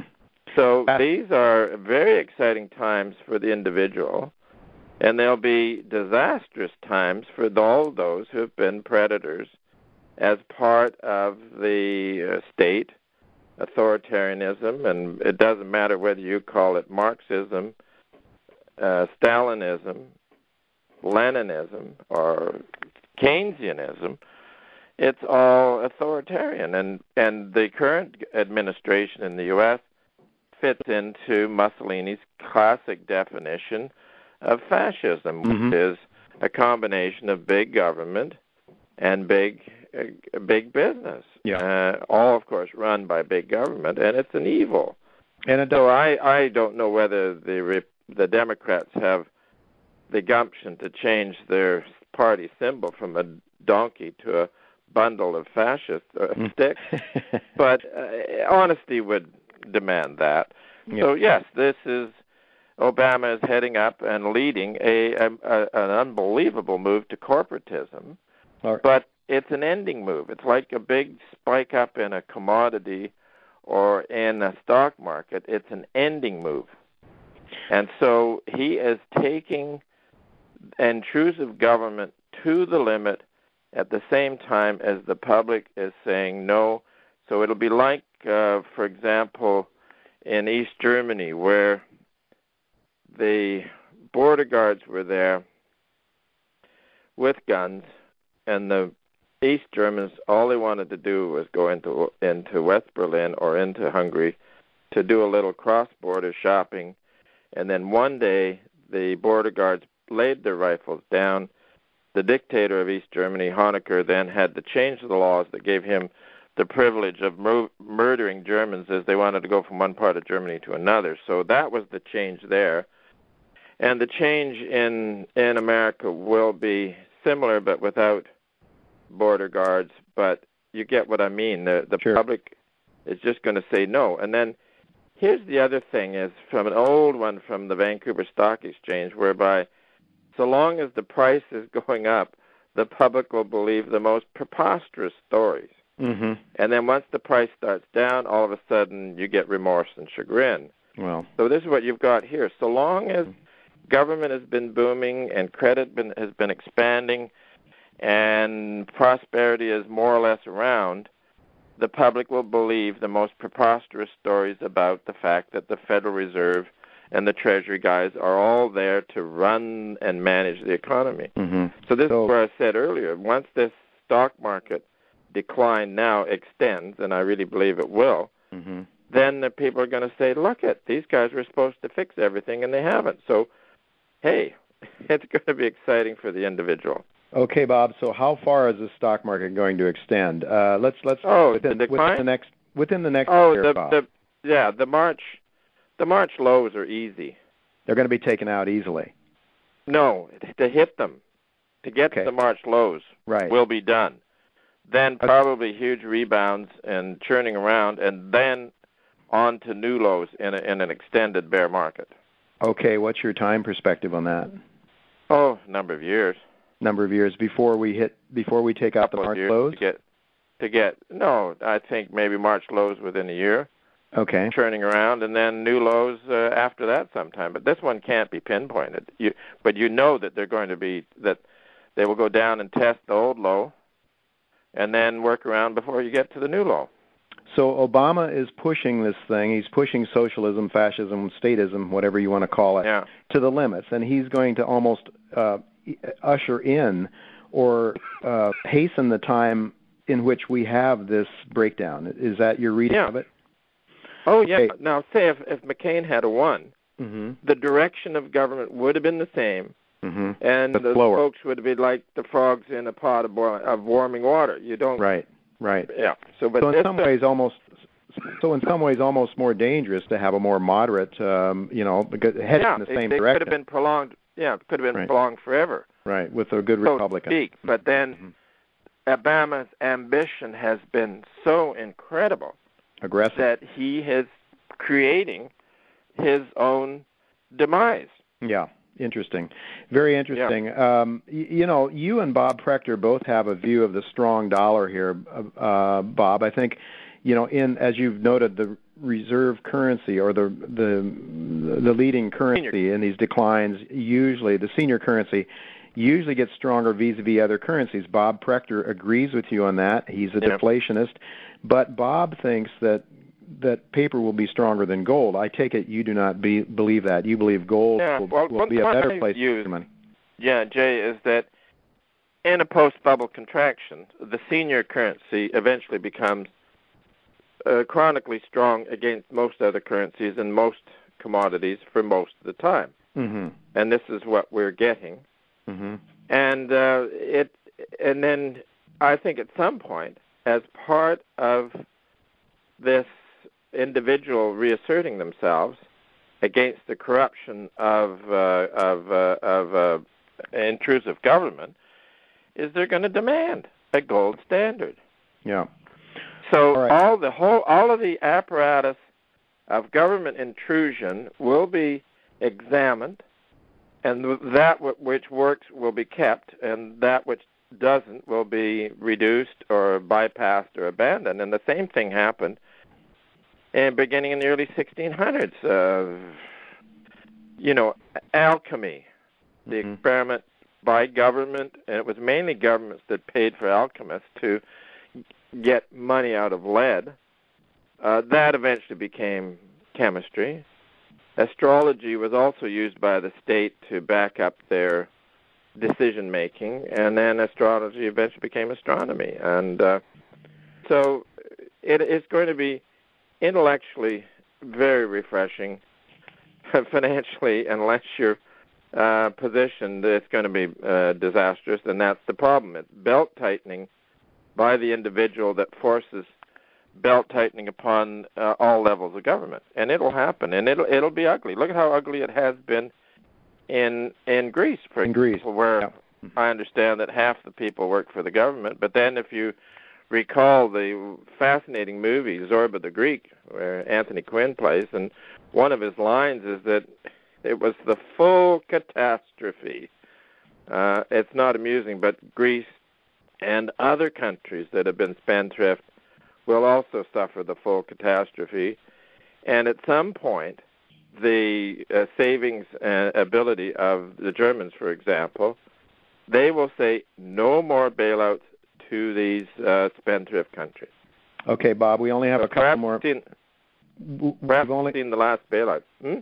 We've only got a couple of minutes left here, Bob, and I got to I've got to get a little bit more in, into the gold, the subject of gold. Sure. You've noted, you know, that the real price, the real price of gold goes up during these def- uh, during these credit implosions that we're Yeah. undergoing now, and we've seen this, as you pointed out. And you know, I I also look at a measure of gold relative to the Rogers Raw Material Fund, which is telling me the same thing, basically. Uh.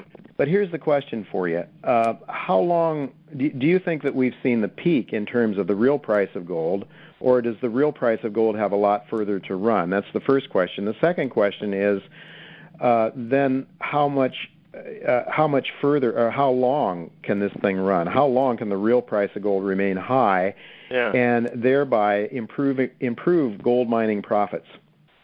Yep. Well, again, it's best not to rely upon imagination, but to look at history. Mm-hmm. And uh, following each of the five previous uh, great bubbles, the real price of gold, which set an important low as the bubble completed, it was typically 20 years of of uh, favorable real prices of gold rising with a business cycle. The the usual four-year business cycle prevails, and then you have business cycle swings where then you get a rebound like we've had recently in uh, the orthodox investments, and then the real price of gold went down until two weeks ago, and then not starting up now. I'll give you an idea how far this thing has gone.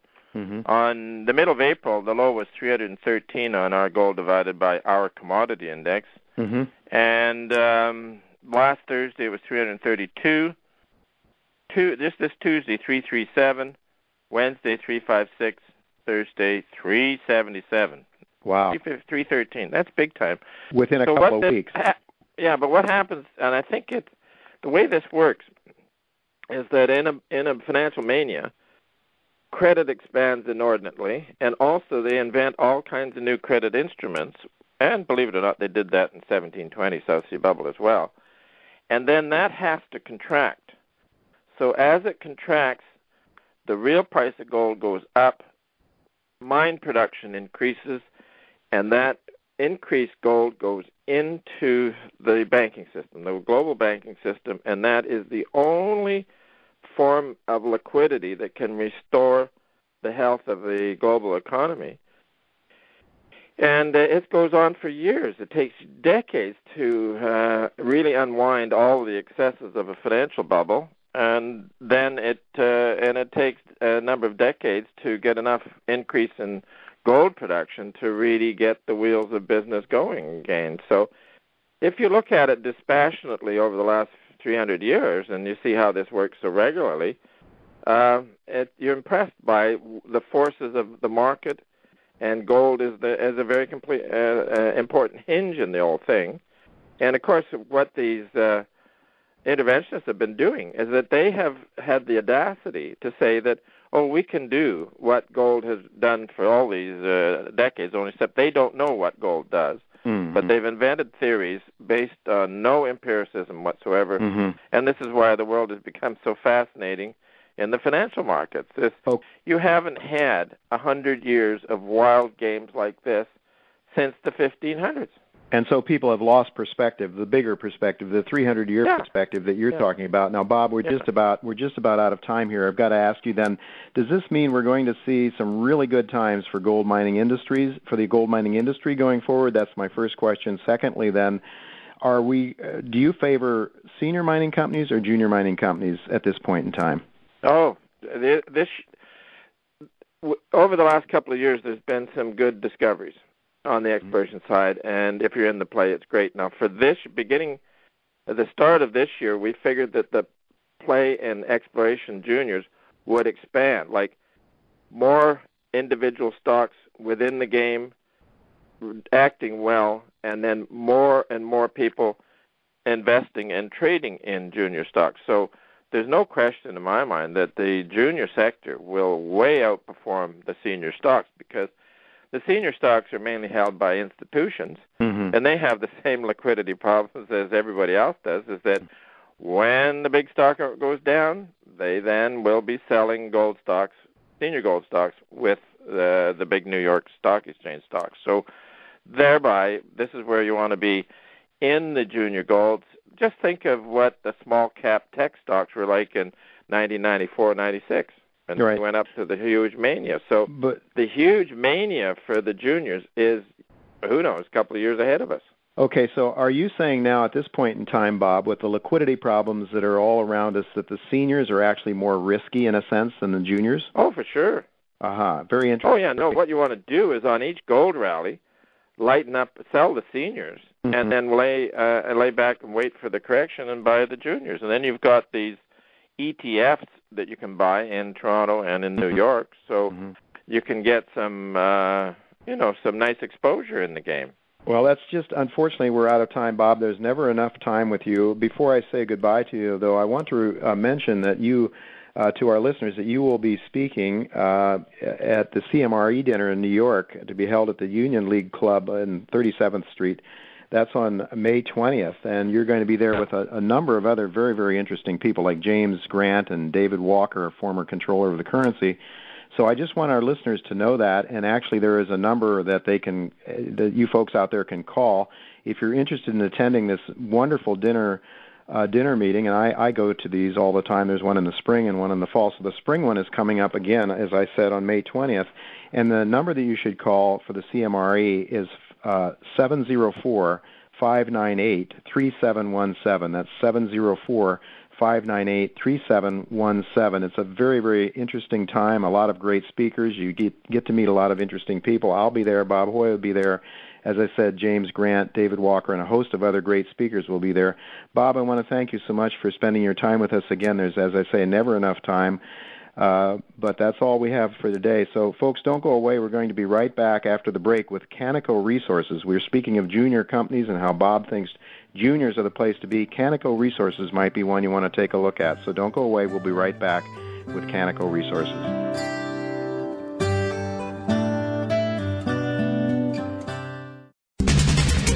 Always talking business. Talk to an expert.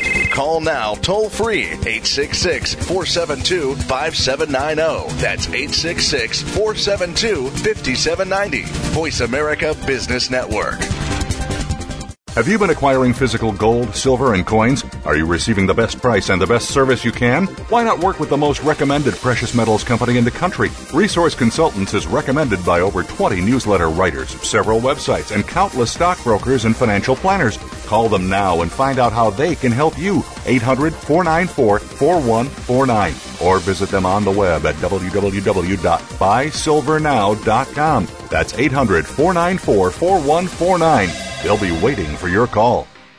Apollo Gold is a gold producing and exploration company that recently brought the brand new Black Fox Mine into production. Apollo's 100% owned Black Fox Mine is located in the world renowned gold producing district of Timmins, Ontario, Canada. It's expected to produce over 100,000 ounces of gold annually. Apollo Gold also has tremendous potential for additional gold discovery as they continue their current exploration program on their recent new discovery at the Gray Fox property, which is adjacent to the Black Fox Mine, as well as its new land acquisition of Pike River. With gold prices near an all-time high, investors should consider Apollo Gold as an outstanding opportunity to invest in an undervalued junior gold mining company, well positioned to take advantage of a bull gold market. Apollo Gold trades on the New York Stock Exchange under the ticker symbol AGT and on the Toronto Stock Exchange under the ticker symbol APG. Visit Apollo's website at www.apollogold.com. Apollo Gold, a golden opportunity for investment. I am your host, Jay Taylor. I believe Columbus Silver Corp, traded Toronto symbol CSC, and in the United States symbol CSLVF, offers a potential gain of several fold over its March 31st price of 18 cents. I say that because of its low market cap, its Mogollon gold and silver property hosting a partly delineated deposit containing 18 million ounces of silver and 300,000 ounces of gold equivalent. I say that also because of a strong management team. The stock is, of course, not without risk, but in my view, the risk reward ratio is presently very favorable. Go to columbussilver.com to learn more. Coronado Resources is a Canadian based exploration and development company trading on the TSX Venture Exchange. Its wholly owned Madison Gold Copper Project in Montana, USA has received revenue from high grade gold and copper shipments while developing its underground workings to 250 feet below surface while limiting share dilution. Coronado is now driving the decline an additional 60 feet below the lowest workings to access the rich gold mineralization encountered from recent drilling and continue exploring exploring the system, which is open at depth. I am Jay Taylor, your host for Turning Hard Times into Good Times. Gold has risen from $250 to well over $1,200 since 2002. That has greatly improved gold mining profit margins and profits for gold investors. But mining stocks are very risky, so you do need to know which stocks have the best chance of success. I believe Magellan Minerals, traded Toronto under the symbol MNM, is one such company. That's why it is a top pick of my newsletter, Jay Taylor's Gold, Energy, and Tech Stocks. Go to MagellanMinerals.com website to learn more. When it comes to business, you'll find the experts here. Voice America Business Network. Welcome to the human race. Some kind of love and ride. I'll be sliding down, I'll be gliding down. Try not to try too hard, it's just a lovely ride. You're listening to Turning Hard Times into Good Times with your host, Jay Taylor. If you have a question or comment about today's show, Jay would love to hear from you at 1 866 472 5790. That's 1 866 472 5790. You can also send an email to questionsfortaylor at gmail.com. That's questions, the number 4, Taylor at gmail.com. Sign up for Jay's newsletter, Jay Taylor's Gold, Energy, and Tech Stocks at www.miningstocks.com. Now, back to our program. Welcome to Turning Hard Times into Good Times. I'm your host, Jay Taylor. Well, you just heard Bob Hoye tell you why he believes that gold stocks are the buy of a lifetime. Bob is especially bullish on junior gold mining stocks, believe it or not even though even more than the senior gold stocks. He explained why. Those of you who heard the uh, Bob's remarks will understand. But with that in mind, I'm happy to tell you we have a junior gold exploration company with us now. I'm talking about Canaco Resources Inc., traded on the Toronto Venture Exchange. CAN is the symbol. 117.5 million shares outstanding. It closed recently at 60 cents per share. And representing Canaco, and with me is Andrew Lee Smith. He's the president CEO of Canaco. He is a geologist with considerable industry experience.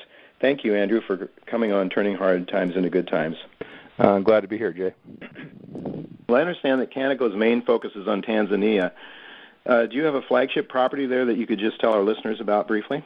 We do. Uh, the Handeni project in uh, central Tanzania has been uh, the focus of our exploration over the past two years, and really the focus of a successful drill pro- program since September of 2009.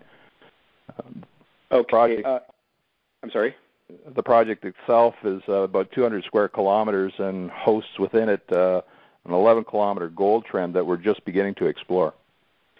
All right, so you've had some exciting results. You've made a discovery there. Uh, I understand there's five targets that you have, five target projects, uh, properties, I should say, at this point in time, and you've you've hit on one of them. Uh, could you tell us just a little bit? Give us a sense of what the grades are, what the dimensions are of what you're shooting at, and and the depth and strike length, etc.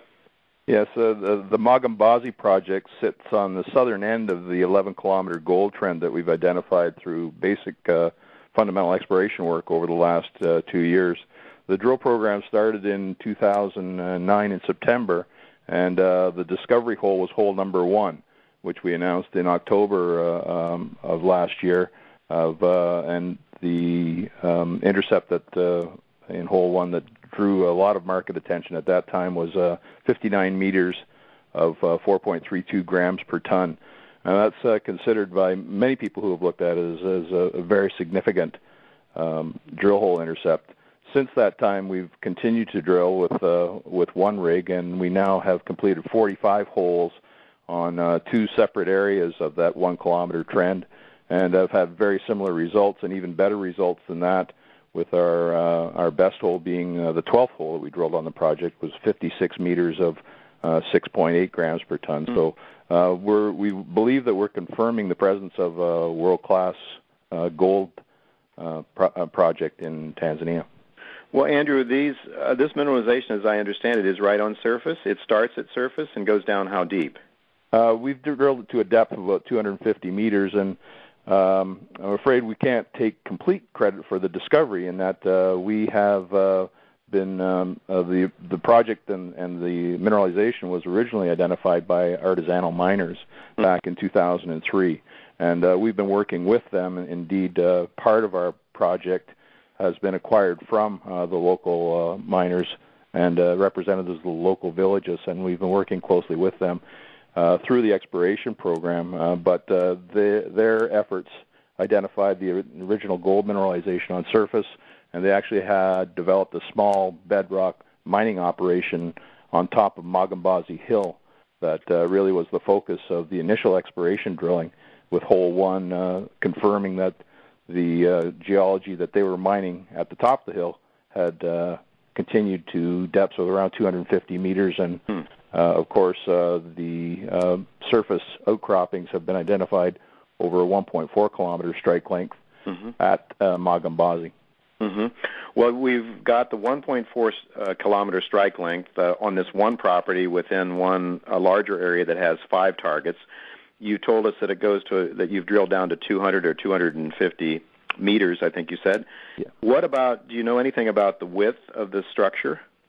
Uh, yes, well, the uh, the 59 uh, meter width that we've encountered is uh, we've we've seen that fairly consistently in uh, in uh, other holes, but uh, the zone itself uh, ranges anywhere from about four meters wide up to about 60 meters wide uh, across the strike length of uh, one kilometer that we've drilled so far. Um, the as you mentioned previously, Jay, there's uh, four other prospects that uh, have been identified along this 11 kilometer trend where the geology outcrops and uh, has uh, gold mineralization on it. We see uh, similar sorts of widths uh, in uh, the 10 to 20 meter uh, wide range on these other prospects as well. So um, we really have a, a, a, dual approach to our exploration going forward, uh, intensifying the, the diamond drilling of the uh, discovery that's been made last fall, but also uh, a more um, um, grassroots approach, if you could say that, to these other prospects to begin to work up drill targets that we'll also be exploring uh, later in this year. Mm-hmm. Well, it's really, I mean, experienced people that uh, people that are experienced in investing in, in junior exploration stocks will realize the dimensions of this, Andrew, uh, and the grades are quite promising. It, it has the potential, it would seem, uh, to host a world-class deposit. I don't want to put words in your mouth, but I'm just looking at sort of in the back of my mind here as I look at the dimensions and the grades. It looks like you could build up quite a few ounces. Now you have a lot of drilling to do before you can talk about a resource, a 43101 resource, and I guess with all those uh, all that drilling that you've done, I guess we're going to have a constant flow of assays coming out and being announced uh, from your company going forward here. Uh, yes, you know we think that uh, the system that we've identified uh, over this 11 kilometer trend is uh, is one of these big uh, Tanzanian gold mineralizing systems like Geita and Bulyanhulu, these uh, multi-million ounce uh, um, deposits. So we're we're quite excited about what's going on and what we've been able to accomplish so far. But uh, the exploration will be accelerating. We have one drill um, that's been uh, on the project and, and active since September. Uh, we are in the middle of the rainy season at the moment, uh, a season that'll come to an end uh, in early June. And uh, once the rains stop, we'll be accelerating the exploration, uh, bringing in two or three additional drill rigs and essentially be in uh, in uh, uh, very active on on the drilling front between June and November of this year. How uh, so? How much drilling do you plan to do going forward? What is in, and what? How much are you planning to spend? That's another question. And thirdly, if you could tell us how much money do you have in your till now? Are you going to have to go back and raise more capital anytime soon? Well, the uh, the program is just being revised now based on some of the most recent results we've uh, we've uh, announced, uh, including uh, results last week that we think uh, very significantly increase the potential of the Magambazi Hill itself. Uh, the proposed budget is about 4.2 million dollars worth of exploration, 80% of that being directly related to diamond drilling costs. Uh, uh, in terms of uh, the number of meters, uh, we're looking at probably in the area of 20,000 meters of uh, diamond drilling that's been planned. Uh, we hope to get that all done this year. Uh, we're also going to be using a, a, a, an approach with a reverse circulation drilling and a specialized technique called RAB drilling as well, which is particularly applicable in these kind of African terrains. So uh, we'll be uh, drilling on many fronts uh, um, throughout uh, the year.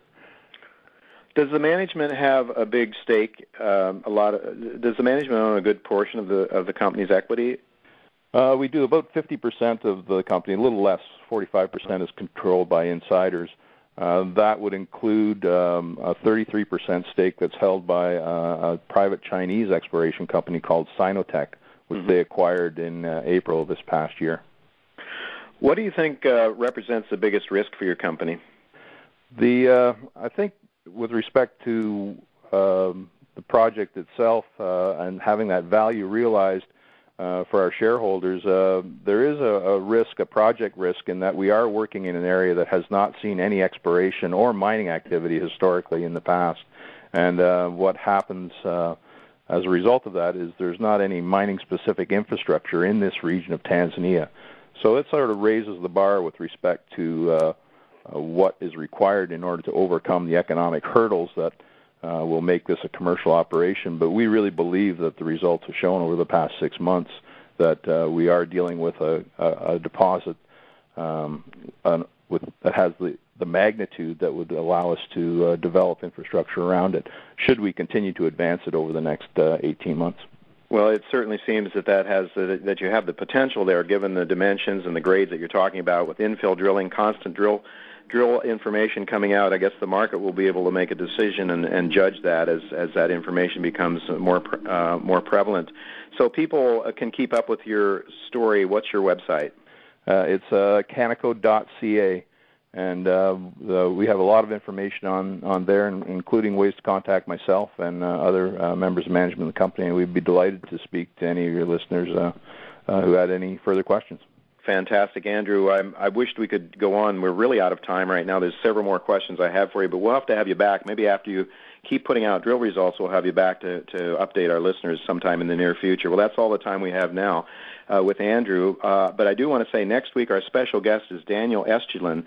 He is the author of a a book on the Bilderberg Group. If you are interested in knowing who really owns and runs the world and who owns and runs your life behind the scenes, you'll not want to miss this next show with uh, Daniel Estulin, and that's next Tuesday. In closing, I want to thank the staff at Voice America, starting with my senior executive producer, Tacey Trump, uh, Ruben Colombe, operations manager, Justin Jackman, my engineer, for making this show logistically possible, and thanks to each of you for listening. Until next week, goodbye, and God's blessings to you. Thank you again for listening to Turning Hard Times into Good Times with Jay Taylor. Please join us again next Tuesday at noon Pacific Time, 3 p.m. Eastern Time on the Voice America Business Channel. Now, the thing about time is that time isn't really real.